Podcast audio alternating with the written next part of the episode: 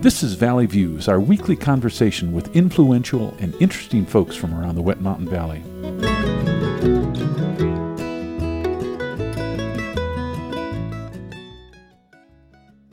Our guest today on Valley Views is Courtney Miller, a board member of Friends of Beckwith Ranch. Courtney, welcome back to the program. Thank you, Gary. I'm glad to be here. You've been here multiple times, and last time you were on the program, you were talking about the Planet Walk, which was a joint project between Dark Skies and Rotary. Since then, those signs are up all around Westcliffe. Yes, we've got uh, half of them done or installed. The Westcliffe half of the Planet Walk, and we're working feverishly now to get Silvercliff up and running as well. We hope to have that by springtime.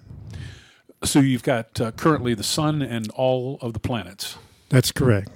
Does Pluto make it in the Silvercliff Park? It does, actually. That was by popular request. Excellent. I know uh, Pluto was demoted, and uh, we were Yeah. sad. So we're going to talk about Pluto and her brothers and sister dwarf planets, and we'll even go all the way out to the X planet that we're trying to to nail down called Sedna, and that'll be out at uh, Silvercliff Ranch. Wow, that's a long way.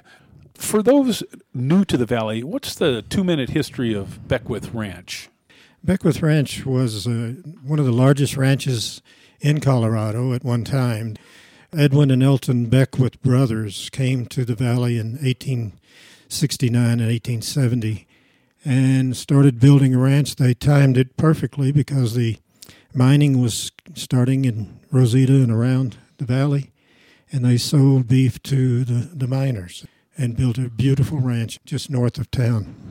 What are the biggest challenges for the Friends of Beckwith Ranch? Well, of course, initially was uh, restoring the buildings. There are eleven of the of the buildings from the headquarters, and uh, for instance, the mansion had to be raised up and, and a new foundation put under it, and had to be completely redone inside to be period. Now that it's been restored, I think that happened around 2015, and since then we've been trying to preserve it, and, and that requires ra- raising money, and tours is one of the main ways we do that. Now, Friends of Beckwith Ranch is hosting a New Year's event to tell the public what's going on and show off the ranch. What's that all about, and what are the dates on that? The reason for the the New Year's is is to to let the public know that we are reopening Beckwith Ranch. We're going to be doing tours and events, and uh, it will be January first and second, which is Saturday and Sunday. We're we're going to open it up from eleven to three, and we will be having docents dressed and playing the parts of the old Beckwith family and then we will have volunteers talking about what we have planned for 2022 and and hopefully be able to to let people know that we're Beckwith is back. Now, 2022 is right around the corner. I understand you're making a strong effort to reopen for tours on more of a regular basis. That's right. We've been putting together a team of docents so that we can uh, divvy it up and hopefully next spring, summer, and fall have daily tours at the Beckwith Ranch. Now, I occasionally pass the ranch, and there might be a car with folks looking around. Do you have a self guided tour for drop ins? Yeah, we just installed that uh, a couple of months ago. So people can stop. Uh, we have QR codes at each of the buildings. People can walk around and read the QR code and, and hear a narrative or a little history on that building and, and the history of Beckwith Ranch. All organizations in the valley are looking for funds, uh, but that's especially true for organizations who own buildings, and no one owns more buildings than Friends of Beckwith Ranch. Uh, any planned fundraising for that? We have a lot of ideas for fundraising. For instance, uh, we're planning a large event that we're calling the Beckwith Ranch Roundup. And we hope to do that in the spring at the time when ranchers are rounding up cattle and branding and so forth. We hope to have a cattle a rancher bring his cattle in and show us quarter quarter horse uh, cutting and that sort of thing. We want to we'll have a chuck wagon dinner. We'll have Miss Beckwith and her friends and an opportunity having tea in the in the mansion. We're going to have uh, authentic gunfights throughout the day. We'll have live bands. We'll have tours of the compound. And we'll have a lot of fun family events going on at the same time. The big spring roundup, is there a date for that? We just want to have it in May, but we don't have a specific date. Okay. Let me remind folks we're visiting with Courtney Miller, board member of Friends of Beckwith Ranch. Now, Courtney, you have a new preservations chairman. What is that position and upon what will he be focused? Yeah, we're very fortunate. Matt Richter has moved into the valley and he has a lot of great experience in uh, in that field. He will be taking care of of the maintenance, the painting, uh, repairs, restorations, and fortunately, we will have Bob Fulton, who is a, has been an advisor and was very much involved in the original re- restoration, and he will be hanging around to advise as well.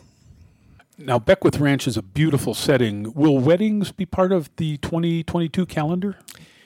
We have big plans for to bring that back, along with reunions and, and other big events. We have a lot of work to do, but we think we can start small and, and build starting in the spring.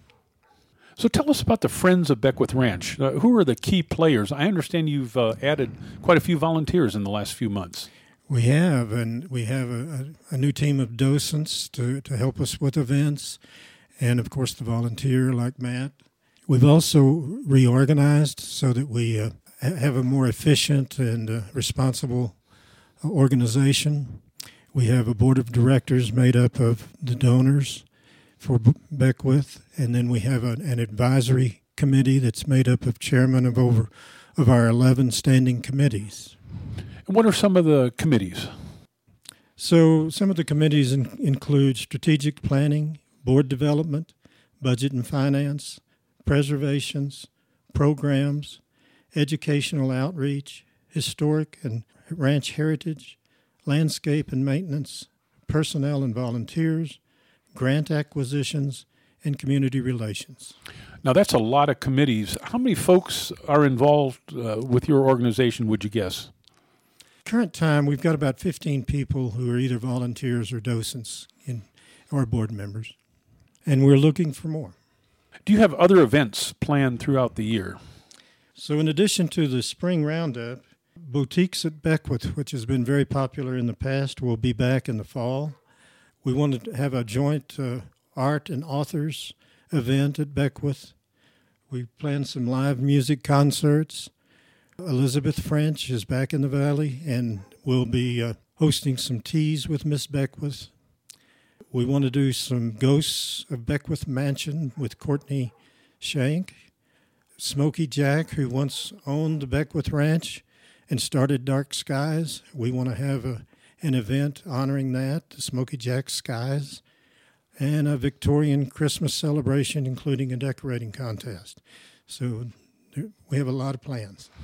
That sounds quite ambitious. We're currently in the throes of the pandemic. How has COVID affected the Friends of Beckwith Ranch and the operations out there? Well, it, it has shut us down for several years, and uh, we really haven't haven't done anything, and, and, Beckwith has been closed.